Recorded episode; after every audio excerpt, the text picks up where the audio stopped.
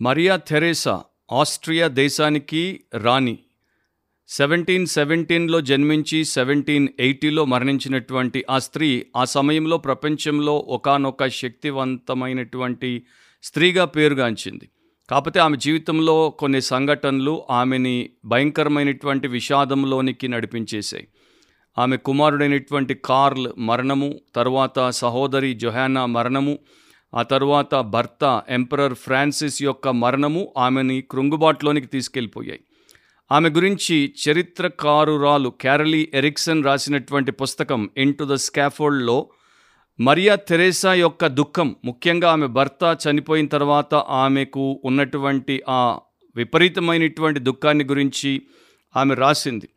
ఒక విధవరాలిగా మారిన తర్వాత వెంటనే ఆమె నల్లని వస్త్రాలు ధరించడం వైదవ్యానికి సంబంధించినటువంటి చిహ్నాలను తన చుట్టూ అండ్ తన దేహం మీద పెట్టుకోవడం వాటితో పాటు తన యొక్క మహల్ యొక్క గదులన్నింటినీ కూడా నల్లటి రంగుతో పెయింట్ చేయించడం కిటికీలన్నిటికీ నల్లటి పరదాలు లేకపోతే కర్టన్స్ని వేయించడం ఆమె ఒక చీకటిలోనికి వెళ్ళిపోయినటువంటి వ్యక్తిగా వెలుగుకే వ్యతిరేకమైనటువంటి వ్యక్తిగా తన జీవితాన్ని జీవించడం ప్రారంభించింది. అంత మాత్రమే కాదు ఆమె అంతవరకు ఎంతో చురుకైనటువంటి వ్యక్తి చలాకీగా ఉండేటువంటి వ్యక్తి దాంతోపాటు మంచి ఆలోచన పరురాలు. కానీ ఇప్పుడు కంప్లీట్గా చెతకిల పడిపోయినటువంటి పరిస్థితుల్లోనికి ఆమె వచ్చేసింది. అండ్ ఆ చీకటి మహల్లో ఆమె కూర్చున్నప్పుడు తల విరబోసుకొని దుఃఖముకురాలై తనకు కూడా అనారోగ్యం వచ్చినట్టు తాను కూడా త్వరలో చనిపోబోతున్నట్టు ఆలోచించేది. తనకు కూడా ఒక శవపేటికను తయారు చేయించుకుని వారి యొక్క పట్టణంలో ఉన్నటువంటి కపుచిన్ చర్చ్లో ఎక్కడైతే తన భర్తను వారు సమాధి చేశారో అదే బరియల్ వాల్ట్లో అంటే ఆ ఖనన ఖజానాలో ఆయన యొక్క సమాధి పక్కనే తన శవపేటిక పెట్టించుకుని ఎక్కువ సమయం దాంట్లో గడిపేది. అక్కడే ఉండి ఆమె వాపోయేది విలపించేది ప్రార్థించేది అండ్ ఆమె యొక్క పుస్తకంలో ఈ మాటలు రాసింది ఎంపరర్ ఫ్రాన్సిస్ ద ఫస్ట్ నా భర్త. ఆయన ఆగస్ట్ పద్దెనిమిది రాత్రి తొమ్మిదిన్నర గంటలకు మరణించాడు. ఆరు వందల ఎనభై మాసాలు బ్రతికాడు. రెండు వేల తొమ్మిది వందల యాభై ఎనిమిది వారాలు లేక ఇరవై వేల ఏడు వందల డెబ్బై ఎనిమిది దినాలు లేక నాలుగు లక్షల తొంభై ఆరు వేల తొమ్మిది వందల తొంభై రెండు గడియలు. మా యొక్క వివాహ జీవితం ఎంతో ఆనందదాయకంగా ఉండింది. ఇరవై తొమ్మిది సంవత్సరాల ఆరు మాసాలు అండ్ ఆరు దినాలు. ఆర్ ఇంకో రకంగా చెప్పాలంటే పదిహేను వందల నలభై వారాలు పదివేల ఏడు వందల ఎనభై ఒక్క దినాలు ఆర్ రెండు లక్షల యాభై ఎనిమిది వేల ఏడు వందల నలభై నాలుగు గడియలు అని రాసింది. అంటే ఆమె జీవితంలో భర్త చనిపోగానే బిడ్డ చనిపోగానే సహోదరి చనిపోగానే జీవితం అంతమైపోయింది. ఇక జీవితంలో ఎలాంటి ఆశకు అవకాశమే లేదు తాను బ్రతకడానికి అర్థమే లేదు అన్నట్టు అయిపోయింది. దీన్నే డిప్రెషన్ అంటారు. కృంగుబాటు అంటారు లేకపోతే నిరాశ అంటారు ఆర్ వైరాగ్యం అంటారు. ప్రపంచవ్యాప్తంగా ఒక దేశం అంటూ ఒక జాతి అంటూ ఒక వ్యత్యాసం లేకుండా మనుష్యులుగా ఉన్నటువంటి వారందరూ కూడా వారి జీవితంలో ఏదో ఒక సమయంలో డిప్రెషన్కి గురవుతారు డిప్రెస్ అయిపోతారు. అన్ని వయస్కుల వారు అండ్ అన్ని తరాల్లో కూడా మనుషులు డిప్రెషన్ అనేటువంటి దాని దాడికి గురైపోయినట్టు చరిత్ర చెప్తోంది బైబిల్ గ్రంథం కూడా మనకి చెప్తోంది. అండ్ ఎక్కువ శాతము డిప్రెషన్ వారి మీదకి వచ్చి దాడి చేసినప్పుడు దానికి లొంగిపోతారు అండ్ దానికి బలైపోతారు. కొంతమంది మాత్రమే దాన్ని ఎదుర్కొంటారు దాని నుండి బయటికి త్వరగా వస్తారు అండ్ దేవుడు ఉద్దేశించినటువంటి సమృద్ధి గల జీవాన్ని వారు సంపూర్ణంగా జీవించి దేవుడికి మహిమను ఇతరులకు ఒక మాదిరిని విడిచిపెట్టి మేలు చేస్తారు.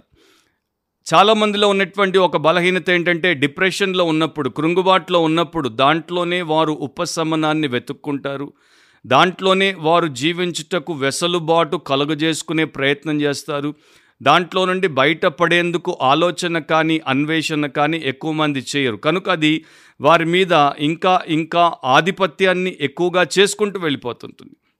ఇక్కడ మనం చేయాల్సింది ఏంటంటే డిప్రెషన్ నుండి మనము దేవుడి వైపుకు రావాల్సినటువంటి అవసరం ఉంది. దేవుడిలో మనకు ఉపశమనం దేవుడిలో మనకు భద్రత అండ్ దేవుడిలోనే మనకు కావలసినటువంటి ప్రతి విధమైనటువంటి సహాయము లభిస్తాయి.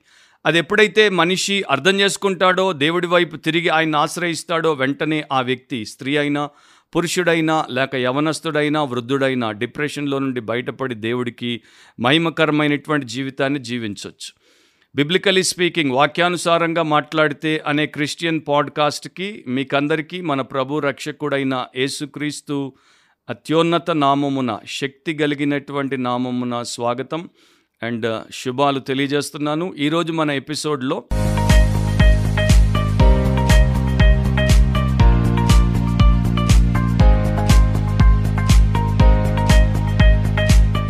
డిప్రెషన్ అంటే నిరాశ అని మామూలుగా తెలుగు అనువాదంలో మనం చూస్తుంటాం. కానీ నాకు నచ్చినటువంటి పదము కృంగుబాటు.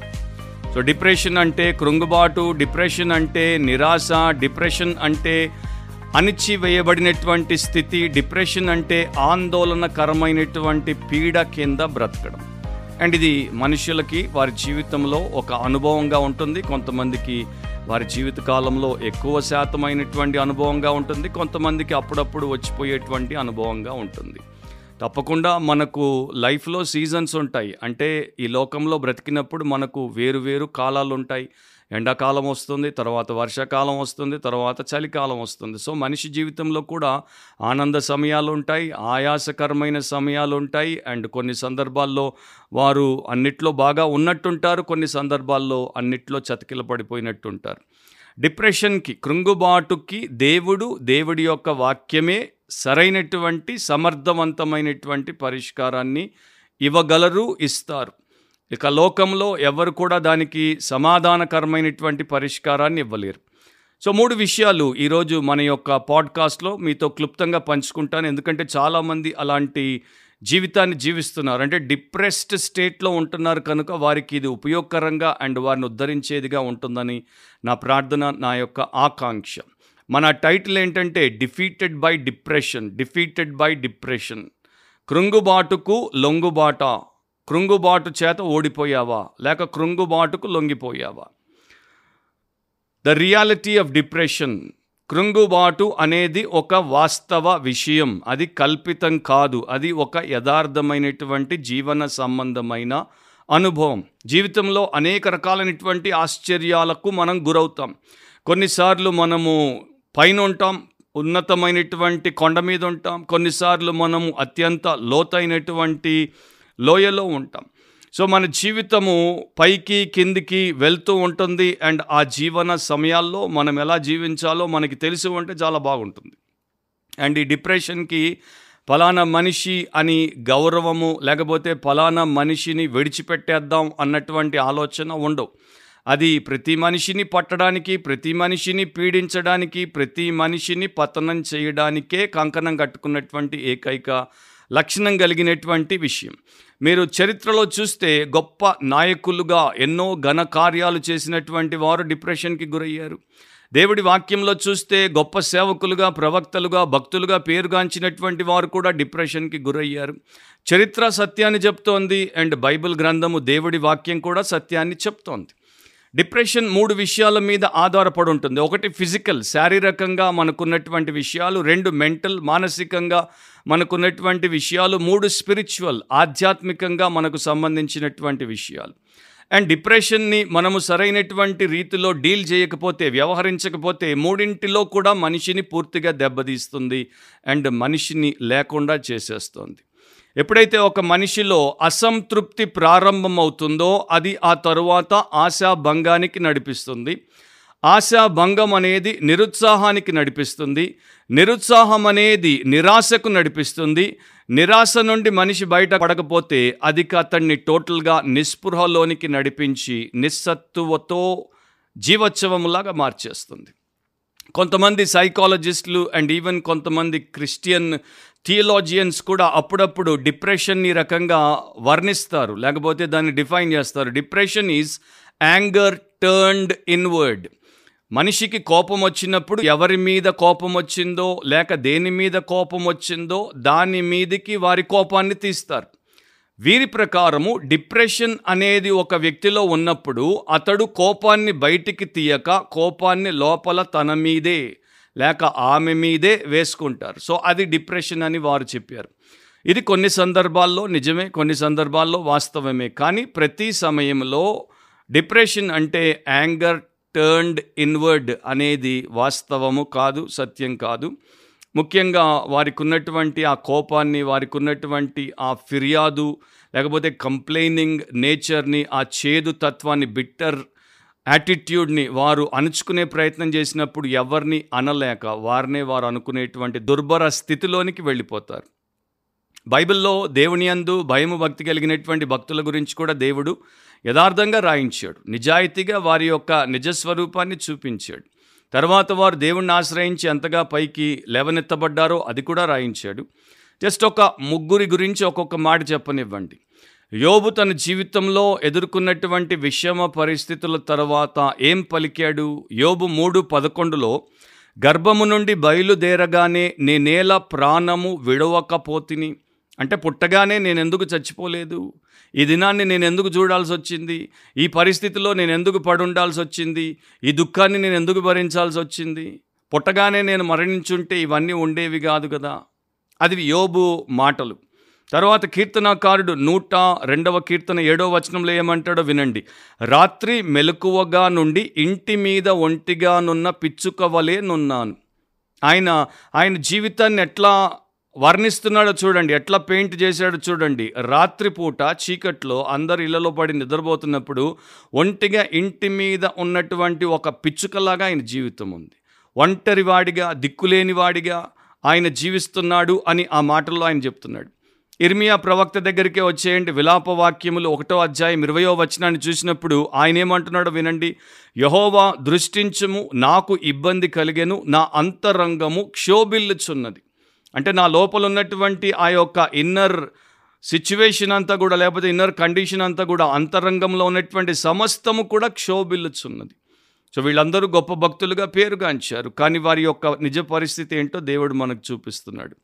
ప్రిన్స్ ఆఫ్ ప్రీచర్స్గా పేరుగాంచినటువంటి చార్ల్స్ పర్జన్ లక్షలాది మందికి ఆయన బ్రతికి ఉన్నప్పుడు ఆయన చనిపోయిన తర్వాత కూడా ఇప్పుడు దాదాపు రెండు వందల సంవత్సరాలుగా ప్రపంచవ్యాప్తంగా లక్షలాది మందిని యేసువైపు నడిపించి బలపరిచేటువంటి ఆ భక్తుడు బోధకుడు ఆయన చాలాసార్లు డిప్రెషన్కి గురయ్యేవాడు.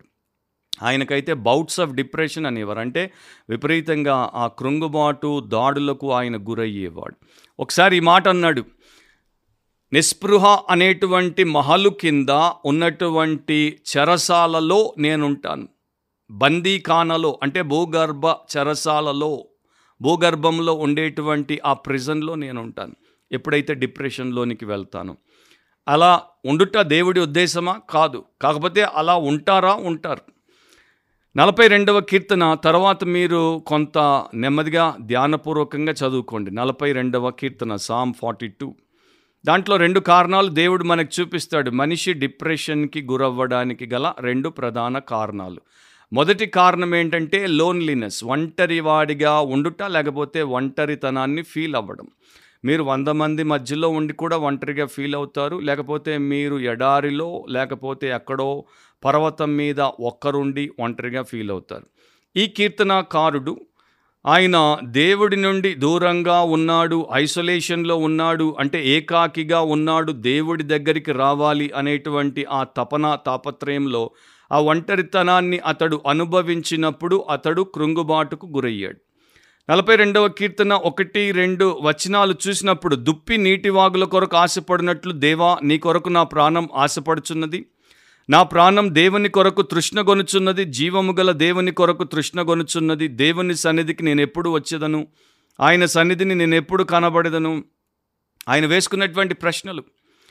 దీంట్లో రెండు రెండు వైపులా మనకు చూడొచ్చు. ఒకటేమో దేవుడి కొరకు ఆత్మలో తృష్ణ దేవుడిని కలిగి ఉండాలి అనేటువంటి తపన. ఇంకొకటి దేవుడికి దూరంగా ఉన్నాను. ఒకప్పుడు దేవుడితో నేను ఎలా అంటుకట్టబడున్నానో మమేకమై ఉన్నానో దేవునిలో లీనమై ఉండేవాడనో ఉండేదాననో ఇప్పుడు అట్లా లేను. నాకు దేవుడికి మధ్యలో ఎడబాటు వచ్చేసింది. నాకు దేవుడికి మధ్యలో దూరం వచ్చేసింది. ఒకప్పుడు నేను దేవుడికి సమీపస్తుడను కానీ ఇప్పుడు నేను దేవుడికి ఫలానా కారణాల చేత దూరస్తుడనైపోయాను అయిపోయాను మరలా ఆయనతో నాకు పొందు ధన్యకరం అన్నటువంటి ఆ పరిస్థితిలో ఉన్నప్పుడు ఆ లోన్లీ అండ్ సపరేషన్లో ఉన్నప్పుడు ఆయన డిప్రెషన్కి గురయ్యాడు. రెండవ కారణాన్ని కూడా ఇక్కడ చెప్తాడు. నాలుగవ వచనం. జన సమూహముతో పండుగ చేయుచున్న సమూహముతో నేను వెళ్ళిన సంగతిని సంతోషము కలిగి స్తోత్రములు చెల్లించుచు నేను దేవుని మందిరమునకు వారిని నడిపించిన సంగతిని జ్ఞాపకము చేసుకొనగా నా ప్రాణము నాలో కరిగిపోవచ్చున్నది. ఒకప్పుడు అతడు జనసమూహముతో దేవుడి మందిరానికి వెళ్ళాడు దేవుని యందు ఆనందించాడు వారితో సహవాసంలో సంతోషించాడు కానీ ఇప్పుడు ఆ పరిస్థితిలో లేడు. వారికి కూడా దూరంగా ఉన్నాడు ఎక్కడో ఏకాకిగా ఉన్నాడు. దేవుడికి దూరంగా ఉన్నాడు మనుషులకి దూరంగా ఉన్నాడు ఒంటరిగా ఉన్నాడు కనుకనే అతడు బహు ఘోరమైనటువంటి కృంగుబాటులో ఉన్నాడు డిప్రెషన్లో ఉన్నాడు. నా అన్నవారు నాకు లేరు అనేటువంటి దిక్కుమాలినటువంటి స్థితిలో ఆయన ఉన్నాడు కనుక దాని గురించి ఆయన మాట్లాడుతున్నాడు. కాకపోతే అదే కీర్తనలో ఆ డిప్రెషన్కి సొల్యూషన్ కూడా ఇచ్చాడు. అంటే కృంగుబాటుకు పరిష్కారం ఏంటో కూడా చెప్పాడు. దాంట్లోనికి కూడా నేను తర్వాత మన పాడ్కాస్ట్లోకి వస్తాను. అయితే ఇక్కడ ఈ విషయాన్ని ఎప్పుడైతే మనం తెలుసుకుంటామో దేవుడికి దూరంగా ఉన్నామా? అండ్ మనం ఇతరులకు దూరం అయిపోతున్నామా? అన్న తెలుసుకున్నప్పుడు వెంటనే దానిలో నుండి బయటపడడానికి అవకాశం ఉంటుంది. మార్టిన్ లూథర్ గొప్ప రిఫార్మర్. ఆయన జీవితంలో దేవుడి కొరకు వీరోచితమైనటువంటి కార్యాలు చేశాడు గొప్ప సాహసం చేశాడు ప్రాణాల మీదకి తెచ్చుకున్నాడు. అందరూ ఆయనకు విరోధులైపోయారు. ఆయన చంపేద్దాం అనుకుంటున్నప్పుడు ఒకానొక సమయంలో చాలా విపరీతమైనటువంటి డీప్ డిప్రెషన్లోనికి వెళ్ళిపోయాడు. అప్పుడు ఆయన దివాలా తీసినటువంటి వ్యక్తిగా కూర్చుని ఉంటే ఆయన భార్య క్యాథరిన్ నల్లటి వస్త్రాలు వేసుకుని వచ్చింది. జర్మనీలో వారి సాంప్రదాయం ఏంటంటే ఎవరైనా చచ్చిపోయినప్పుడు నల్ల బట్టలు ధరిస్తారు. సో లూతరాం వైపు తిరిగి చూసి ఆమెను అడిగాడు ఎవరు చచ్చిపోయారు? వెంటనే ఆమె చాలా మరి సీరియస్గా చెప్పింది దేవుడు చచ్చిపోయాడు. ఆయనకి ఎంతో కోపం వచ్చింది. అలాంటి పరిస్థితుల్లో కూడా ఆయనకి ఎంతో కోపం వచ్చేసి ఆయన అన్నాడు టట్టట్ ఉమెన్ అంటే ఓయ్ స్త్రీ నీకెంత ధైర్యం నా దేవుడు చచ్చిపోయాడంటావా? అన్నప్పుడు ఆమె కూడా అంతే సీరియస్నెస్తో అంతే గంభీరత్వంతో నీ ముఖాన్ని చూసి నీ వాలకాన్ని చూసినప్పుడు దేవుడు చచ్చిపోయాడేమో నీ ఒక దిక్కులేని వాడివి అయిపోయావేమో దుఃఖములో ఉన్నావేమో అని నేను కూడా సంతాపము చెల్లించడానికి నీతో పాటు జతగట్టాను ఈ నల్లటి బట్టలు వేసుకొని వచ్చానంది. అప్పుడు కానీ ఆయన చేసే తప్పు ఆయన యొక్క పాపం ఏంటో ఆయనకి తెలిసి రాలేదు. అప్పుడు దాంట్లో నుండి ఆయన బయటపడ్డాడు. సో డిప్రెషన్ అనేది ఒక రియాలిటీ అదొక వాస్తవం. అందరికీ వస్తుంది పోతుంది. డాక్టర్ మార్టిన్ లాయిడ్ జోన్స్ ఆయన అంటాడు ఆయన యొక్క ఆర్టికల్లో సాతాను ఉపయోగించేటువంటి ఒక శక్తివంతమైనటువంటి ఆయుధము దేవుడి ప్రజలను కృంగదీయడము. అండ్ వారిని కృంగదీసిన తర్వాత లోకానికి పోయి చెప్తాడు అదిగో అదిగో అక్కడున్నారు దేవుడిని ప్రజలు. నీవు కూడా వారిలాగా ఉండాలనుకుంటున్నావా? ఎవరు ఉండాలనుకుంటారు అరే బాధల్లో ఉన్నటువంటి వాడు సమస్యల్లో ఉన్నటువంటి వాడు ఇరుకుల్లో ఇబ్బందుల్లో ఉన్నటువంటి వాడు నలిగిపోతున్నటువంటి వాడు వాటన్నిటిలో నుండి బయటపడడానికి దేవుడు కావాలనుకుంటాడు. కానీ మేము దేవుడి ప్రజలము మేము దేవుడిని ఆశ్రయించినటువంటి వారము అని చెప్పుకునేటువంటి వారే వీడికన్నా అధ్వాన్నంగా అక్కడ కనపడుతుంటే వీడెందుకు దేవుడి దగ్గరికి వస్తాడు? అందుకనే మార్టిన్ లాయిడ్ జోన్స్ ఆ మాటలు చెప్పాడు. సాతాను ఇతరులను కూడా దేవుడి దగ్గరికి రానివ్వకుండా దేవుడి దగ్గరికి వచ్చిన వారే దిక్కులేనటువంటి పరిస్థితుల్లో దివాలా తీసినట్టు కృంగుబాటులో ఉండేటట్టు చూపిస్తాడు. సో రియాలిటీ ఆఫ్ డిప్రెషన్ రెండవది the results of depression the results of depression అంటే ఈ డిప్రెషన్ ద్వారా వచ్చేటువంటి ఫలితాలు ఏంటి అవి సత్ఫలితాలు కావు. అవన్నీ కూడా దుష్పరిణామాలే. వాటిలో కృంగుబాట్లో ఉన్నటువంటివి ఏవి కూడా మనిషికి మేలు చెయ్యవు. అవన్నీ మనిషిని సర్వనాశనానికి తీసుకుపోతాయి. కృంగుబాటు మనిషిని మానసికంగా చిత్తు చేస్తుంది. ఆత్మీయంగా చతికిలపడేటట్టు చేస్తుంది. శారీరకంగా చంపేస్తుంది. డిప్రెషన్ అనే పదాన్ని రెండు రకాలుగా ప్రపంచం వాడుతుంది. ఒకటేమో క్రొంగుబాటుకి ఇంకొకటేమో వెదర్ ఫోర్కాస్టింగ్లో అంటే వాతావరణ శాఖ వారు సముద్రాల్లో తుఫాన్ వస్తున్నప్పుడు అల్పపీడనం అంటారు. దాన్ని డిప్రెషన్ ఉంది కనుకనే మనకు వర్షాలు పడతాయి తుఫాన్ వస్తుంది వరద వస్తుంది అని చెప్తుంటారు. సో ఇక్కడ ఆత్మలో అల్పపీడనం అన్నమాట మనిషి జీవితంలో అతడు డిప్రెషన్కి గురైనప్పుడు అది ఆత్మలో అల్పపీడనం మనస్సులో అతలాకుతలం అండ్ జీవితంలో అవహేళనాన్ని కల్పించేటువంటి ఒక అంశం. ఎన్నో ఏళ్ళ క్రితము అమెరికాలోని National Institute of Mental Health ఒక సర్వే చేశారు. దాంట్లో వారు చెప్పారు అమెరికన్స్లో ప్రతి నలుగురిలో ఒకడికి డిప్రెషన్ ఉంది. నా ఇప్పుడు ఒకసారి ఆలోచించండి. అమెరికా సూపర్ పవర్ నేషన్ అప్పుడు అంటే ప్రపంచ దేశాలన్నిటిలోకెల్లా నంబర్ వన్ కంట్రీ. వారికి ఉన్నన్ని ఫెసిలిటీస్ సౌకర్యాలు మరొక దేశానికి మనిషికి లేవు. వారి దగ్గర ఉన్నంత ధనం ఇంకొకటి దగ్గర లేదు. వారికి ఉన్నంత శక్తి వారికి ఉన్నంత ప్రతిష్ట మరొకరికి లేదు. మనం ఏ దేశానికి వెళ్ళాలన్నా వీసా అప్లై చేసుకుంటే కానీ మనల్ని పోనివ్వరు. కానీ వీరు దాదాపు అన్ని దేశాలకు వీసా లేకుండా వెళ్ళిపోవచ్చు. సో అంత ఉన్నతమైనటువంటి స్థితిలో ఉన్నటువంటి అమెరికన్లు కొన్ని సంవత్సరాల క్రితం ప్రతి నలుగురిలో ఒకడికి డిప్రెషన్ అంటే వాడి గురించి మనం ఇంకేం ఆలోచించాలి? అండ్ ఆ డిప్రెషన్ వారిని ఎన్నో రకాలుగా దెబ్బతీసిందని ఆ రిపోర్ట్ చెప్పింది. దాంట్లో వారికి ఉండేటువంటి కొన్ని లక్షణాలు రోగానికి లక్షణాలు ఉంటాయి. వాటిని సిమ్టమ్స్ అంటారు. సో ఈ డిప్రెషన్లో ఉండేటువంటి వారికి ఉండే లక్షణాలు ఏంటో కూడా National Institute of Mental Health రిపోర్ట్లో రాశారు. ఒకటి సాధారణంగా ప్రతిరోజు చేసుకునేటువంటి కార్యకలాపాల్లో నిరాసక్తిని కలిగి ఉంటారు. అంటే వారికి వాటిలో ఆసక్తి ఉండదు. రెండవది ఎప్పుడు దోషారోపణకి గురవుతూ ఉంటారు. మేము పనికి మాలిన వారము అనుకుంటారు. అండ్ నిరీక్షణ లేకుండా బతుకుతారు. తద్వారా వారు బరువైనా తగ్గుతారు. లేకపోతే ఆటోమేటికలీ బరువైనా పెరుగుతారు. రాత్రి వారికి నెమ్మదిగా నిద్రపోయేటువంటి పరిస్థితి ఉండదు. నిద్ర సరిగ్గా పట్టదు. తర్వాత ఎప్పుడు చూసినా కృంగుబాటుతో ఉంటారు విసుకుతో ఉంటారు అండ్ అందరి మీదికి కై కైన లేస్తూ ఉంటారు. ఐదర్ పూర్తి చురుకుగా అయినా తయారైపోతారు. ఎవరు పట్టుకోలేనంతగా లేకపోతే పూర్తిగా మంచానబడి సోమరులుగా అయినా మారిపోతారు. అండ్ ఎప్పుడు చూసినా వారికి చెమటలు పట్టేస్తుంటాయి. ఏసీలో కూర్చునున్నా కూడా చెమటలు పట్టేస్తుంటాయి. ఎందుకంటే అంత యాంగ్జైటీ. యాంగ్జైటీ అనేటువంటి రోగం. దాంతో తర్వాత ఏడుస్తూ ఉంటారు. చీటికి మాటికి ఏడుస్తూ ఉంటారు. కారణం లేకుండా ఏడుస్తూ ఉంటారు. అండ్ ఆలోచించే విషయంలో మందగించిపోతారు. అండ్ ఇక ఆత్మహత్య చేసుకుందాం అనేటువంటి ఆలోచనలు ప్రయత్నాలు చేస్తూ ఉంటారు. అండ్ ఇది ప్రపంచమంతా ఇప్పుడు సోకిపోయింది. భారతదేశంలో కూడా కొంతకాలం క్రితం ఒక రిపోర్ట్ని వారు రిలీజ్ చేసినప్పుడు ఇండియాలో ఫోర్టీన్ పర్సెంట్ పీపుల్ పద్నాలుగు శాతం మంది డిప్రెషన్లో ఉన్నారని చెప్పారు. మరి ఫోర్టీన్ పర్సెంట్ ఉన్నారో దానికన్నా ఎక్కువ ఉన్నారో ఇక దేవుడికే తెలుసు. సంఖ్యాకాండం పదకొండో అధ్యాయం పదిహేనో వచనంలో మోషే భక్తుడు ప్రార్థన చేస్తున్నాడు. ఆయన ప్రార్థన ఎట్లా ఉందో వినండి. నా మీద నీ కటాక్షము వచ్చిన ఎడల నేను నా బాధను చూడకుండునట్లు నన్ను చంపుము. మీరు ఎప్పుడైనా అట్లా ప్రార్థన చేశారా? దేవా నా మీద నీవు కటాక్షము చూపి నన్ను చంపుము అని? చాలాసార్లు మనం అంటాం దేవా మా మీద కటాక్షము చూపి మమ్మును బ్రతికించుము మమ్మును బాగు చేయుము మమ్మును బలపరచుము మమ్మును అందరికైనా పైనుంచుము అని మనం ప్రార్థన చేస్తాం. మోషే ఎలా ప్రార్థన చేస్తున్నాడు చూడండి. నా మీద నీ కటాక్షం వచ్చిన అట్లా. నేను నా బాధను చూడకుండానట్లు నన్ను చంపుము. అది ఆయన ప్రార్థన. తర్వాత ఇంకొక ఆయన ప్రార్థన. మొదటి రాజులు పంతొమ్మిదో అధ్యాయం నాలుగో వచనం. మరణాపేక్ష గలవాడై యహోవా నా పితరుల కంటే నేను ఎక్కువ వాడను కాను ఇంత మట్టుకు చాలును నా ప్రాణము తీసుకొనుము అని ప్రార్థన చేశాను. ఈయన ఏలియా. అండ్ ఇంకొక ఆయన ప్రార్థన కూడా వినండి. యోనా నాలుగో అధ్యాయం మూడో వచనం. నేనిక బ్రతుకుట కంటే చచ్చుట మేలు యహోవా నన్నిక బ్రతుక నీయక చంపుమని యహోవాకు మనవి చేశాను ఈ మూడు కూడా ప్రేయర్స్ ఈ మూడు కూడా ప్రార్థనలే. ఈ ముగ్గురు ప్రవక్తలే. మోషే గొప్ప ప్రవక్త ఏలియా గొప్ప ప్రవక్త యోనా కూడా పేరు మోసినటువంటి ప్రవక్తే. ఈ ముగ్గురు ప్రవక్తలు చేయాల్సినటువంటి ప్రార్థనేనా అంటే కాదు అంటాం. కాబట్టి ఈ ముగ్గురు ప్రవక్తలు ప్రార్థన ఇలాగే చేశారా అంటే చేశారు. ఎందుకంటే దేవుడి వాక్యంలో దేవుడే రికార్డ్ చేసి పెట్టాడు.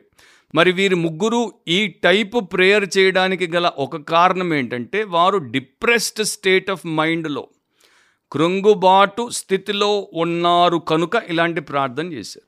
మేము బ్రతికి ఈ పరిస్థితిలో ఇక ముందుకు సాగడానికి ఇష్టపడట్లేదు ఈ సమస్యను ఎదుర్కోవడానికి ఇష్టపడట్లేదు మమ్మల్ని చంపేస్తే పీడా పోతుంది. కొంతమంది అంటుంటారు కదా నేను చచ్చిపోతే పీడా పోతుంది.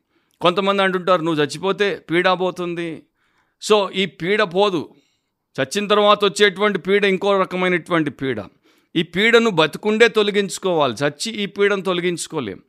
సో ఒక భక్తుడు ఈ ముగ్గురు ఇలాంటి పరిస్థితుల్లో ఎందుకు ప్రార్థన చేశాడో చక్కగా చెప్పాడు. ఆయన అంటాడు ఈ ముగ్గురులో ఉన్నటువంటి లోపం ఏంటి ముగ్గురు చేసినటువంటి పొరపాటు ఏంటి ఏంటి అంటే వీరు మనందరికీ కూడా ఒక నమూనాగా ఉన్నారు. దేవుడు మనిషిని తన పోలికలో తన స్వరూపమందు సృష్టించినప్పుడు మూడు భాగములు కలిగినటువంటి వ్యక్తిగా మనిషిని సృష్టించాడు. ఒకటి బాడీ అంటాము శరీరము. ఇది మన యొక్క ఫిజికల్ లైఫ్కి సాదృశ్యం. రెండవది సోల్ అంటాము ఆత్మ అంటాము. ఇది మన సైకలాజికల్ లైఫ్కి సాదృశ్యం. ఆత్మ అని తెలుగులో ఇంగ్లీష్లో సోల్. అంటే ఇది మన మనస్సు అని చెప్పొచ్చు. ఆలోచించేటువంటి మనము మరి తలంచుకునేటువంటి ఊహించుకునేటువంటి యోచించుకునేటువంటి దానికి సాదృశ్యం. అండ్ దాంతోపాటు స్పిరిట్. స్పిరిట్ అంటే అంతరాత్మ లేకపోతే తెలుగు బైబిల్లో దాన్ని ప్రాణము అని బైబిల్ అనువదించింది. సో స్పిరిట్ అది స్పిరిచువల్ లైఫ్కి సాదృశ్యం. So body soul and spirit మూడు భాగములుగా మానవుడు ఉన్నాడు సో ఈ ముగ్గురిని ఆ భక్తుడు మూడు రకములుగా చూపించాడు. మోషే శారీరకంగా ఆ ప్రజల చేత బాగా విసికింపబడి అలసిపోయాడు కనుక అతడు నేను చచ్చిపోతే బాగుండు నన్ను చంపము అని ప్రార్థన చేస్తున్నాడు. మన శరీరాలు ఆరోగ్యంగా ఉంటే మనము హెల్దీగా ఉంటాం ఆరోగ్యంగా ఉంటాం. అంటే మన శరీరం అంతా కూడా బాగా ఉంటే మనము ఆరోగ్యంగా ఉంటాం. రెండవది మన ఆత్మ బాగా ఉంటే ఆలోచించేటువంటి మనసు బాగా ఉంటే మనము హ్యాపీగా ఉంటాం. మూడవది మన స్పిరిట్ అంటే మన ప్రాణం లేకపోతే అంతరాత్మ అది బాగా ఉంటే మనము హోలీగా ఉంటాం. సో మోషే ఏలియా అండ్ యోనాలు ఈ మూడు విషయాల్లో కూడా సరిగా లేరప్పుడు. మోషే అన్హెల్దీగా ఉన్నాడు అనారోగ్యంగా ఉన్నాడు. ఏలియా ఆయన అన్హ్యాపీగా ఉన్నాడు నిరాశ దుఃఖంలో ఉన్నాడు. అండ్ యోన అన్హోలీగా అంటే అతడు అపవిత్రునిగా ఉన్నాడు. అండ్ అక్కడ మీరు ఆ యొక్క ప్యాసేజెస్ ఆ నేపథ్యం కాంటెక్స్ట్ చదువుకుంటే ఈ భక్తుడు చెప్తున్నటువంటి విషయం ఏంటో మీకు అర్థమైపోతుంది. సో ఆయన అంటాడు నీవు ఒక క్రైస్తవుడిగా ఉండి నువ్వు ఒక సంఘ సభ్యుడిగా ఉండి నీవు చివరికి సేవలో ఉండి కూడా ఈ మూడు విషయాల్లో ఇలా ఉండొచ్చు. అన్హెల్దీగా అన్హ్యాపీగా అన్హోలీగా. అలా ఉన్నప్పుడు నీవు డిప్రెషన్లో ఉన్నట్టే. నీవు దేవుడి అందు ఆనందించేటువంటి స్థితిలో లేవు. సో కనుక దేవుడు ఏం చేశాడు? The whole Christ for the whole man. ఈ పరిపూర్ణమైనటువంటి మనిషికి పరిపూర్ణమైన క్రీస్తునిచ్చాడు. మొదటి తెశలోనిక ఐదు ఇరవై మూడులో దేవుడి వాక్యం చెప్తోంది సమాధానకర్తయ్యకు దేవుడే మిమ్మును సంపూర్ణముగా పరిశుద్ధపరచునుగాక మీ ఆత్మయు జీవమును శరీరమును. ఇక్కడ స్పిరిట్ అనేది జీవమును అని తెలుగులో అనువదించబడింది. సో మీ సోల్ మీ స్పిరిట్ మీ బాడీ మన ప్రభు అయిన యేసుక్రీస్తు రాకడి అందు నిందారహితముగాను సంపూర్ణముగాను ఉండునట్లు కాపాడబడునుగాక సైకాలజిస్టులు సైకియాట్రిస్టులు లేకపోతే ప్రపంచంలో ఉన్నటువంటి ఏ విషయం కూడా మనకు కలిగించలేని గొప్ప సహాయము పరిష్కారము క్రీస్తు యేసునందు దేవుడు మనకు కలిగించగలడు. అదొక్కటే విధానం. So depression and the face. పరిశోధకులు ఇంకో విషయాన్ని కూడా బయటికి తెచ్చి సమాజానికి చెప్పారు. మీ హృదయంలో కృంగుబాటు ఉంటే మీ మనసులో అది పేరుకుపోయి పెరుగుతూ ఉంటే అది మీ ముఖాన కొట్టొచ్చినట్టు కనబడుతుంది. మీ ముఖం మీద అది తప్పకుండా ప్రస్ఫుటిస్తుంది. అంటే it will show up on your face for example ఐదు రకాలైనటువంటి క్లినికలీ డిప్రెసివ్ సిమ్టమ్స్ గురించి వారు మాట్లాడతారు. కాకపోతే నేను జస్ట్ ఒక్క మాట ఇక్కడ మీకు పాయింట్అవుట్ చేస్తాను. ఆ ఫస్ట్ ఏంటంటే దాంట్లో సాడ్ ఎఫెక్ట్ ముఖము దుఃఖముతో నిండిపోతుంది. విచారముతో నిండిపోతుంది. చిన్నబోతుంది. ఫస్ట్ టైం ఒక డిప్రెస్డ్ ఫేస్ని బైబిల్లో ఎక్కడ చూడొచ్చు? అంటే ఒక కృంగుబాటుతో దుఃఖముతో చిన్నబోయినటువంటి ముఖాన్ని బైబిల్లో ఎక్కడ చూడొచ్చు? ఆదికాండం నాలుగో అధ్యాయం ఐదు ఆరు వచనాలు. కయ్యనును అతని అర్పణను ఆయన లక్ష్య పెట్టలేదు కాబట్టి కయ్యనుకు మిక్కిలి కోపం వచ్చి అతడు తన ముఖము చిన్నబుచ్చుకొనగా యహోవా కయ్యనుతో నీకు కోపమేలా? ముఖము చిన్నబుచ్చుకొని ఉన్నావేమి? అని ప్రశ్నించాడు. సో ఇది ఫస్ట్ ఎగ్జాంపుల్ అనమాట ఒక డిప్రెస్డ్ పర్సన్ యొక్క ఫేస్ ఎట్లా చిన్నబోతుందో బైబిల్లో దేవుడు మనకు చూపించాడు. కైన్ అట్లాంటి పరిస్థితుల్లో ఉన్నాడు. అండ్ ఈరోజు చాలామంది క్రిస్టియన్స్ కూడా ముఖాలు చిన్నబుచ్చుకుని ఉంటారు. దానికి ఎన్నో కారణాలు ఉండొచ్చు. వారికి సరిగ్గా ఆరోగ్యం ఉండకపోవచ్చు. వారి ఆర్థిక పరిస్థితి బాగా ఉండకపోవచ్చు. వారి ఇంట్లో భార్యాభర్తలకు తల్లిదండ్రులకు పిల్లలకు తోబుట్టువులకు మధ్యలో అపార్థాలు ఉండొచ్చు. లేకపోతే ఇంకో కారణం ఉండొచ్చు. ఉద్యోగం లేక వివాహం అవ్వక వ్యాపారం కుదేలైపోయి లేక కోర్టు కేసుండి ఆర్ ఇంకొకటి ఇంకొకటి సవా లక్ష సమస్యలు ఉన్నాయి వాటి చేత వారు ముఖం చిన్నబుచ్చుకునే ఉంటారు ఎప్పుడు చూసినా. వారు ఒకరు చనిపోయినప్పుడు వచ్చినప్పుడు ముఖం చిన్నబుచ్చుకునే ఉంటారు. ఒక బిడ్డ పుట్టినప్పుడు చూడ్డానికి వచ్చినప్పుడు ముఖం చిన్నబుచ్చుకునే ఉంటారు. ఒక పెండ్లికి వచ్చినప్పుడు ముఖం చిన్నబుచ్చుకునే ఉంటారు. వారు ఉపవాసంలో ఉన్నప్పుడు ముఖం చిన్నబోయి ఉంటుంది. వారు పెళ్ళి విందులో అందరితో భోజనం చేసేటప్పుడు కూడా అందరూ నవ్వుతో ముఖార విందాలన్నీ మెరిసిపోతుంటే వీరి ముఖం మాత్రం చిన్నబోయి అమావాస్యలాగా ఉంటుంది. కారణం ఏంటంటే వారి లోపల ఉన్నటువంటి విషయాన్ని వారు బయటికి చూపిస్తున్నారు. సో ఇలాంటి వారు ఏడుస్తూ ఉంటారు. వీరి కళ్ళు ఎప్పుడు కూడా కిందికే ఉంటాయి. వీరు పైకి అందరినీ చూడ్డానికి అన్నిటినీ చూడ్డానికి ఇష్టపడరు. కళ్ళు కిందికే పెడతారు. వారి నోరు దిగజారి ఉంటుంది. అండ్ వారి యొక్క మాడు ఫోర్ హెడ్ అప్పుడే వారికి వయసు మీద పడకముందే రింకిల్స్ వచ్చేస్తాయి అంటే ముడతలు వచ్చేస్తాయి కంటి కింద నల్లటి చారలు వచ్చేస్తాయి. అలసిపోయినట్టు ఉంటారు నిరుత్సాహంతో ఉంటారు నిర్వీర్యమైపోయి ఉంటారు. అండ్ ఇంకొక మాట కూడా దాంట్లో వారు చెప్తారు వారు నవ్వినా ఎప్పుడైనా నవ్వినా కూడా ఆ నవ్వులో కూడా వారికి ఆ యొక్క కృంగుబాటు కనబడుతుందంట. అందుకనే దాని గురించి కూడా ఒక ఫ్రేజ్ రిపోర్ట్లోనే రాశారు. దాన్ని స్మైలింగ్ డిప్రెషన్ అంటారంట. అంటే కుంగుబాటు కలిగినోడు నవ్వినప్పుడు ఎట్లా ఉంటుందో అట్లా ఉంటుంది. అంటే వాడు నవ్విన ఏడ్చినట్టే ఉందంటారు చూడండి అట్లా ఉంటుంది. సో నా ప్రియ క్రైస్తవ సహోదరి సహోదరులారా నీ పరిస్థితి అట్లా ఉంటే దేవుడు నీవు అలా ఉండుట ఇష్టపడడు. నీవు అలాంటి ఫేస్లోనికి దశలోనికి ఒకసారి వచ్చావు కానీ అక్కడే వారాలు మాసాలు సంవత్సరాలు బతకాల్సిన అవసరం లేదు. మబ్బు వస్తుంది ఒక గంట ఒక దినం ఉంటుంది పోతుంది. మరలా మనకి ఎండని ఎలా ఇష్టపడతామో అలాగే మన జీవితంలోనికి కృంగుబాటు వచ్చినప్పుడు వీలైనంత త్వరగా దాంట్లో నుండి బయటకు వచ్చేయాలి. మనం రైల్లో ప్రయాణం చేసేటప్పుడు అప్పుడప్పుడు ఈ యొక్క టనల్స్ గుండా రైలు పోతుంది చూడండి. అప్పుడు దాకా మనం కిటికీ పక్కనే కూర్చొని చక్కగా ఆ ఎండలో మన చుట్టూ ఉన్నటువంటి పరిసర ప్రాంతాలను చూసి ఆనందిస్తున్నప్పుడు సడన్గా ఆ యొక్క టనల్లోనికి రైలు రాగానే అంతా చీకటైపోతుంది. సో మన హృదయంలో మనం కోరుకునేది ఏంటి? ఎప్పుడు టనల్ ఎండ్ అయిపోతుందా? మరలా బయటికి ఎప్పుడు వచ్చి మరలా వెలుగులోనికి వచ్చేస్తామా అని ఎలా ఆలోచిస్తామో? డిప్రెషన్లో ఉన్నవాడు కూడా అలాగే ఆలోచిస్తే అంత బాగుంటుంది. డాక్టర్ మార్టిన్ లాయిడ్ జోన్సే ఇంకొక మాట అంటాడు అన్హ్యాపీ క్రిస్టియన్స్ అంటే దుఃఖముఖులైనటువంటి క్రైస్తవులు క్రైస్తవ విశ్వాసాన్ని సిఫారసు చేసేటువంటి విషయంలో చాలా చాలా దారుణమైనటువంటి వారు. ఒక కృంగుబాటు కలిగినటువంటి క్రైస్తవుడు క్రీస్తు ప్రభు అని చూపించేటువంటి విషయంలో విడ్డూరముగా ఉంటాడు. క్రైస్తవులకి కృంగుబాటు ఉండదు అని బైబిల్ చెప్పట్లేదు మేము చెప్పట్లేదు. కానీ క్రైస్తవుడు క్రీస్తునందున్నటువంటి ఆనందములో జయములో బ్రతకాలి. అది దేవుడి ఉద్దేశం. కృంగుబాటులోనికి వెళ్ళిన తర్వాత వెంటనే బయటికి రావాలి. అది దేవుడి ఉద్దేశం. కానీ అలా చాలామంది ఉండకపోవడం చేత వారు ఏమైపోతారంటే హెవీ హార్టెడ్ అయిపోతారు. ఎప్పుడు చూసినా వారి యొక్క హృదయము దుఃఖముతో భారభరితమైపోతుంది. అండ్ వారిది ప్రొలాంగ్డ్ సాడ్నెస్ అంటే చాలా కాలం దీర్ఘకాలం ఉండేటువంటి విచారం. దాన్ని అందరూ తెలుసుకునేటట్టు చూపిస్తారు. చర్చ్కి వస్తారు. ఆరాధనలో వారి యొక్క కృంగుబాటు ఏంటో ప్రతి ఒక్కరికి కనబడేటట్టు చూపిస్తారు. ప్రేయర్ మీటింగ్కి వస్తారు. అందరూ మరి దేవుడు కార్యం చేస్తాడు దేవుడికి అసాధ్యమైంది ఏమీ లేదు అని విశ్వాసంతో విజ్ఞాపన ప్రార్థన చేస్తున్నప్పుడు వీరు దాంట్లో ఆమెనంటారు వచ్చినప్పుడు ఎట్లా వచ్చారో పోయేటప్పుడు కూడా ప్రార్థన సభ అయిపోయిన తర్వాత కూడా దుఃఖముఖులయ్యే పోతారు. అది దైవ వ్యతిరేకం అండ్ ఒక పాపం. ఇక ఫైనల్లీ మూడవది the restoration from depression.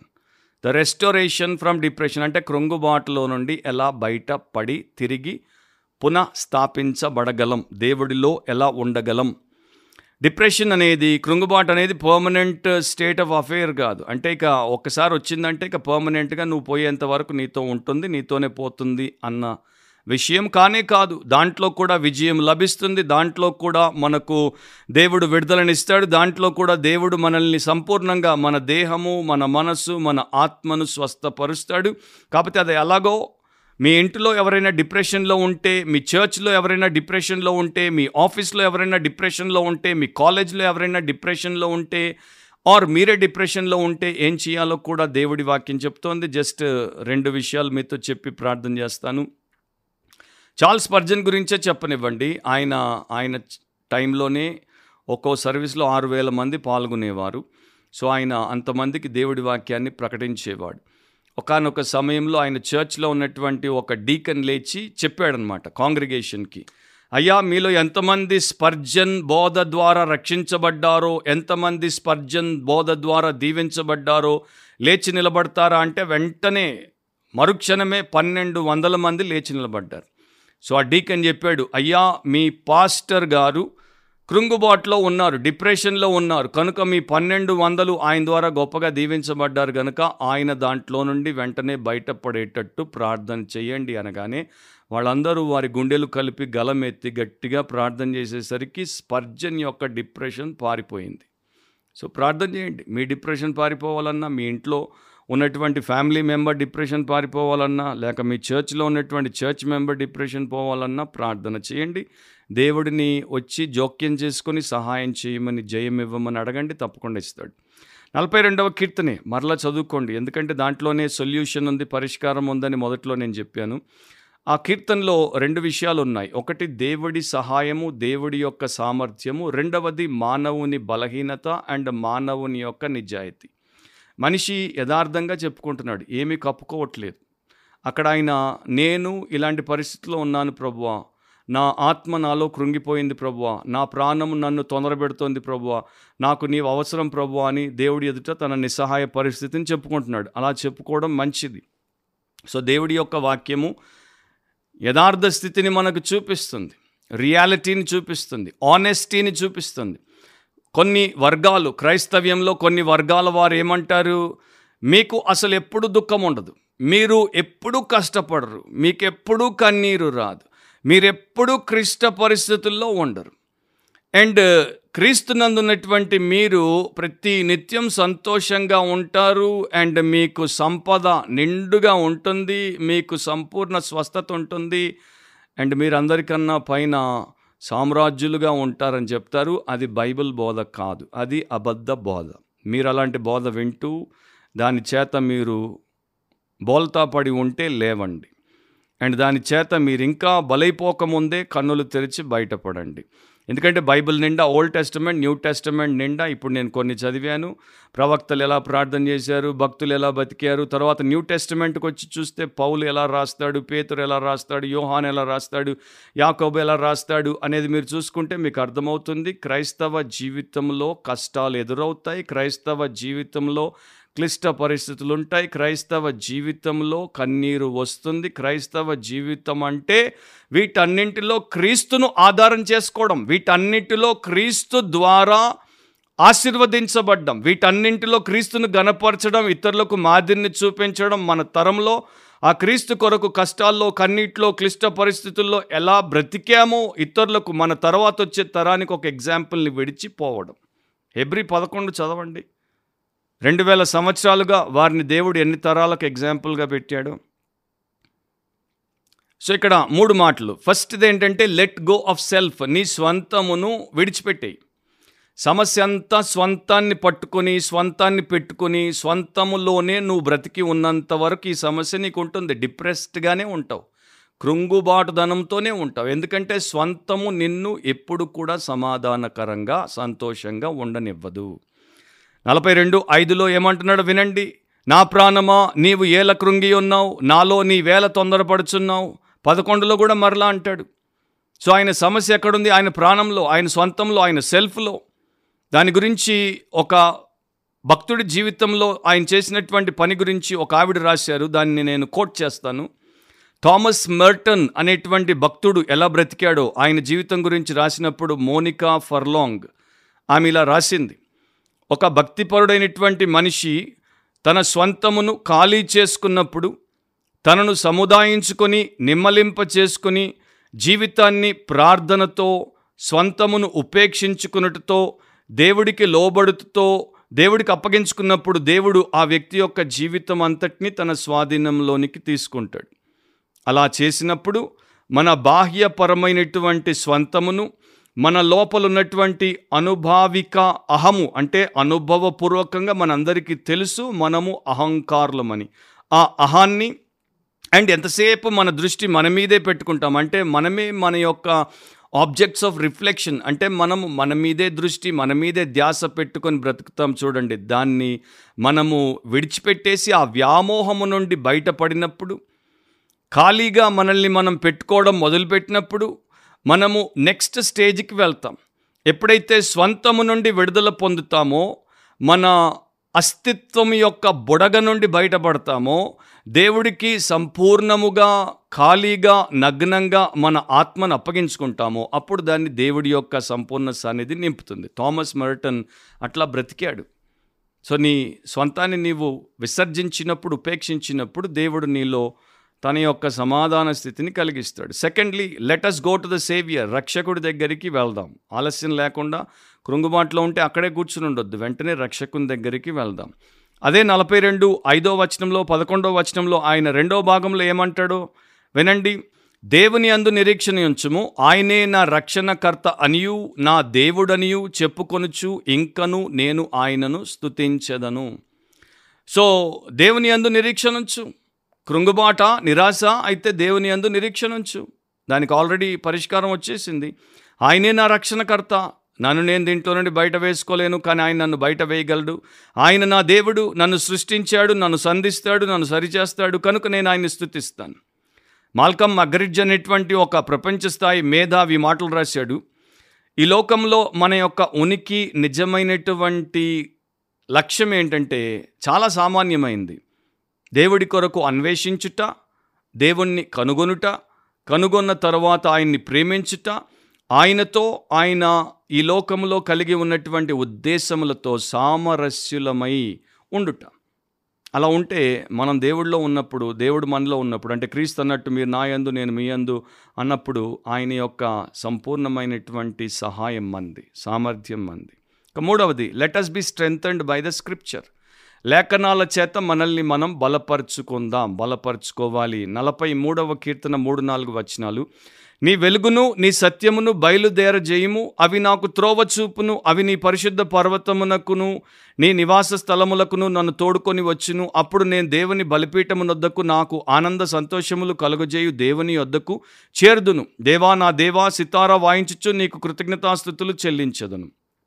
ఇది ఒక ఆశ్చర్యమైనటువంటి స్టేట్మెంట్ అబ్బురపరిచేటువంటి స్టేట్మెంట్ వావ్ స్టేట్మెంట్ ఇది. దాని గురించి మీరు ధ్యానించండి. దాంట్లో ఆయన ఏమంటున్నాడు? నీ వెలుగు నీ సత్యము బయలుదేరనివ్వు. నీ వాక్యాన్ని నీ యొక్క వివేకాన్ని నాకు ఇవ్వు అవి వస్తే అవి నాకు త్రోవ చూపిస్తాయి. నీ పరిశుద్ధ పర్వతానికి నీ నివాస స్థలాలకు అవి నన్ను తోడుకొని వస్తాయి సో బైబిల్లో చాలాసార్లు మనం చూస్తాంగా దేవుడి వాక్యమే మన పాదములకు దీపం మన త్రోవకు వెలుగు. దేవుడి వాక్యమే సత్యం. అదే మనల్ని స్వతంత్రునిగా చేస్తుంది. అది మనల్ని దేవుడి బలిపీఠం దగ్గరికి తీసుకుని వస్తుంది. ఆనంద సంతోషాలతో నింపుతుంది. దేవుడిని దేవుడిగా గుర్తించి ఆయన్ని కృతజ్ఞతాస్థుతులతో ఆరాధించేటట్టు చేస్తుంది. రీసెర్చ్లో డిప్రెషన్ అనేది ఎక్కువ కాలం ఉండడానికి గల ఒక కారణాన్ని వారు తెలియజేశారు. నెగటివ్ థింకింగ్ అంటారు దాన్ని. అంటే ప్రతికూలమైనటువంటి ఆలోచనను కలిగి ఉండటం. బైబిల్ చేతిలో ఉంటుంది కానీ బుర్రలో ఉండదు. వారు బైబిల్ వచనాన్ని చూస్తుంటారు వింటుంటారు రాసుకుంటుంటారు కానీ వారి యొక్క బుర్ర ఖరాబ్ అయింది కనుక ఖరాబు ఆలోచనలతోనే నిండి ఉంటుంది పాడు మాలిన ఆలోచనలతోనే నిండి ఉంటుంది. సో బేసికలీ వారిని దేవుడి యొక్క దివ్య వాక్యం నడిపించట్లేదు. వారి బుర్రలో ఉన్నటువంటి దరిద్రపు ఆలోచనలు వారిని ఇంకా దరిద్రపు గొట్టు స్థితిలోనికి దిగజారుస్తూ ఉన్నాయి. నెగిటివ్ థింకింగ్ అంటారు. స్టింకింగ్ థింకింగ్ అంటారు. అంటే కంపు కొట్టే మురికి ఆలోచనలు వారిని ముట్టుబెడుతున్నాయి. దాంట్లోంచి బయటపడండి. ప- రోమా పన్నెండులో బైబిల్ చెప్తోంది కాగా మీ మనస్సు మారి నూతన మగుట చేత మీరు రూపాంతరము పొందుడి. సో అది ఎలా సాధ్యం అంటే దేవుడి వాక్యం ద్వారానే. సో నేను నా జీవితాన్ని బలపరుచుకోవాలి అంటే నాకు చీకట్లో కృంగుబాట్లో నిరాశ నిస్పృహల్లో ఉన్నప్పుడు ఈ పాపిష్టి లోకంలో అవి తప్పకుండా ఎదురవుతాయి. ఈ పాపిష్టి లోకంలో మనం పరిపూర్ణ ఆనందం పరిపూర్ణ ఆశయాలతో బ్రతుకుతాం అని అనుకోవడము అది ఒక మరి అత్యాశ అవుతుంది ఎగ్జాజరేషన్ అవుతుంది. కొంతమంది కల్పితాల వైపు తిరిగిపోతారు. ఇక ఎంతసేపు సీరియళ్ళు చూస్తుంటారు సినిమాలు చూస్తుంటారు రియాలిటీ షోలు చూస్తుంటారు ఈ లోకంలో బతకడం మానేసి ఆ లోకంలో ఆ టీవీలో ఆ యూట్యూబ్లో ఆ ఫేస్బుక్లో ఆ ఇన్స్టాగ్రామ్లో ఆ స్నాప్చాట్లో ఆ టిండర్లో ఇంకో దాంట్లో దొర్లుతూ ఉంటారు. అది వారిని ఇంకా దెబ్బతీస్తుంది. కొంతమంది ఫ్యాషన్ల వైపు తిరిగిపోతారు. ఇక ఎప్పుడు చూసినా వారిని వారు తయారు చేసుకోవడం లోపల ఏడుస్తుంటారు లోపల మురిగిపోతుంటారు. పైన మాత్రం మెరుపులు చూపించడానికి కురుపుల్ని కప్పుకునేటువంటి మెరుపులు చూపించడానికి ప్రయత్నం ప్రయత్నం చేస్తుంటారు. ఇంకొంతమంది ఏమో మరి మద్యం దగ్గరికి వెళ్తారు మత్తు పదార్థం దగ్గరికి వెళ్తారు ఇతర మగువల దగ్గరికి వెళ్తారు. ఇవేవి కూడా మనిషిని డిప్రెషన్ నుండి బయటికి తేవు. ఇంకా వారిని చచ్చిపోయేటట్టు ఆత్మహత్యలు చేసుకునేటట్టు చేస్తాయి. సో ఎటువైపు చూడాలి? యహోవా నా వెలుగయ్యున్నాడు అని కీర్తనకారుడు అన్నాడు కదా దేవుడే మన వెలుగు యేసుక్రీస్తే లోకానికి వెలుగు మన చీకటి బ్రతుక్కి ఆయనే వెలుగు ఆయన వైపు చూడాలి ఆయన వెలుగు వాక్యాన్ని మనం ఆశ్రయించాలి ఆ వెలుగు ప్రభువులో వెలుగు వాక్యం ద్వారా బలపరచబడాలి. ఫిలిపి నాలుగు నాలుగులో పౌలు చెప్పినటువంటి మాటలు మనందరికీ తెలుసు. ఎల్లప్పుడూ ప్రభునందు ఆనందించుడి మరలా చెప్పుదును ఆనందించుడి. Rejoice in the Lord always and again I say rejoice. ఇది ఆయన ఇక్కడ ఇక్కడ మాత్రమే రాసింది కాదు ఇది పాత నిబంధనల నుండి తీసుకుని రాశాడు. మీరు తర్వాత కావాలంటే ముప్పై రెండవ కీర్తన అరవై నాలుగవ కీర్తన నూట నాలుగవ కీర్తన చదవండి. యోవేలు రెండవ అధ్యాయము హబక్కుక్ మూడవ అధ్యాయము చదవండి. అక్కడ కూడా ఇదే సత్యాన్ని దేవుడు ముందుగానే తెలియజేశాడు. అండ్ అరవై నాలుగవ కీర్తన పదో వచనంలో ఈ మాటలు ఉంటాయి నీతిమంతులు యహోవాను బట్టి సంతోషించుచు. ఆయన శరణు జొచ్చెదరు యథార్థ హృదయులందరూ అతిశయిల్లుదురు. తెలుగులో ఇక్కడ సంతోషించుచు అని ఉంది యహోవాను బట్టి సంతోషించచ్చు అండ్ దాని యొక్క ప్రైమరీ వర్డ్ ఆ రిజాయిస్ సంతోషించచ్చు అనేటువంటి హీబ్రూ పదం ఏంటంటే సామాక్. సామాక్ అనేటువంటి పదానికి అర్థమేంటి? టు బి బ్రైట్ ప్రకాశమానంగా ఉండుట టు షైన్ వెలిగిపోవడం. సో దేవుడి వాక్యం ఏం చెప్తోంది? యహోవాయందు ఆనందించు ప్రభునందు ఆనందించు అంటే ఇంకో రకంగా చెప్పాలంటే brighten up in the Lord always and again I say brighten up or ఇంకో రకంగా చెప్పాలంటే put on a happy face always ఎల్లప్పుడూ సంతోషముతో ఉన్నటువంటి ముఖాన్ని పెట్టుకొని ఉండు కలిగి ఉండు. స్మైల్ చిరునవ్వుతో ఉండు. నీ ముఖార విందాన్ని పైకెత్తు. దాంట్లో ఇతరులకు దేవుడి మహిమ అండ్ ఇతరులకు ఆసక్తికరమైనటువంటి మేలు కలుగునట్లు ఉండాలి. నీ ముఖము చిన్నబోయి ఉండకూడదు. కిందికి కుచించుకుపోయి ఉండకూడదు. అండ్ జీవోత్సవంలాగా ఉండకూడదు. ఎందుకంటే నీవు ఒక సాక్షివి అనేది మర్చిపోవద్దు. అండ్ నీ ముఖము లోకానికి వెలుగు అయినటువంటి యేసుక్రీస్తు యొక్క ప్రకాశముతో వెలుగుతూ ఉండాలి. భక్తులు అలా ఉన్నారు బైబిల్లో ఉన్నారు అండ్ రెండు వేల సంవత్సరాల సంఘ చరిత్రలో మనకు కనబడతారు. సో నా ప్రియ సహోదరి సహోదరులరా ఈ గ్లూమ్ అండ్ డూమ్ నుండి మనము బయటపడదాం. యేసుక్రీస్తు ప్రభు యొక్క అపారమైనటువంటి కృప కనికరాల చేత బలపరచబడదాం. అండ్ ఆయన కొరకు మనము ప్రతి విధమైనటువంటి డిప్రెషన్ని ఓడించి ఆయన ఇచ్చేటువంటి సమృద్ధి గల జీవాన్ని సామర్థ్యంతో జీవిద్దాం. మీకు మీ కుటుంబానికి మీ సంఘానికి దేవుడు అలాంటి కృప చూపి గొప్ప కార్యము చేయునుగాక. మిమ్మల్ని అందరినీ కూడా క్రీస్తులో నిలబెట్టి బలపరిచి నడిపించునుగాక. మర్చిపోకండి మరొకసారి బిబ్లికలీ స్పీకింగ్ వాక్యానుసారంగా మాట్లాడితే అనే పాడ్కాస్ట్లో మనం కలుసుకునేంత వరకు వాక్యానుసారంగా ఆలోచించండి వాక్యానుసారంగా కోరుకోండి వాక్యానుసారంగా మాట్లాడండి వాక్యానుసారంగా ప్రవర్తించండి వాక్యానుసారంగా జీవించండి. అది మనల్ని అన్నింటిలో కూడా జయశాలులుగా మారుస్తుంది. మీరు అలా జీవించి జయాన్ని సాధిస్తారని ఆశిస్తూ ప్రార్థిస్తూ దేవుడు మిమ్మల్ని దీవించునుగాక. God bless you all. Amen.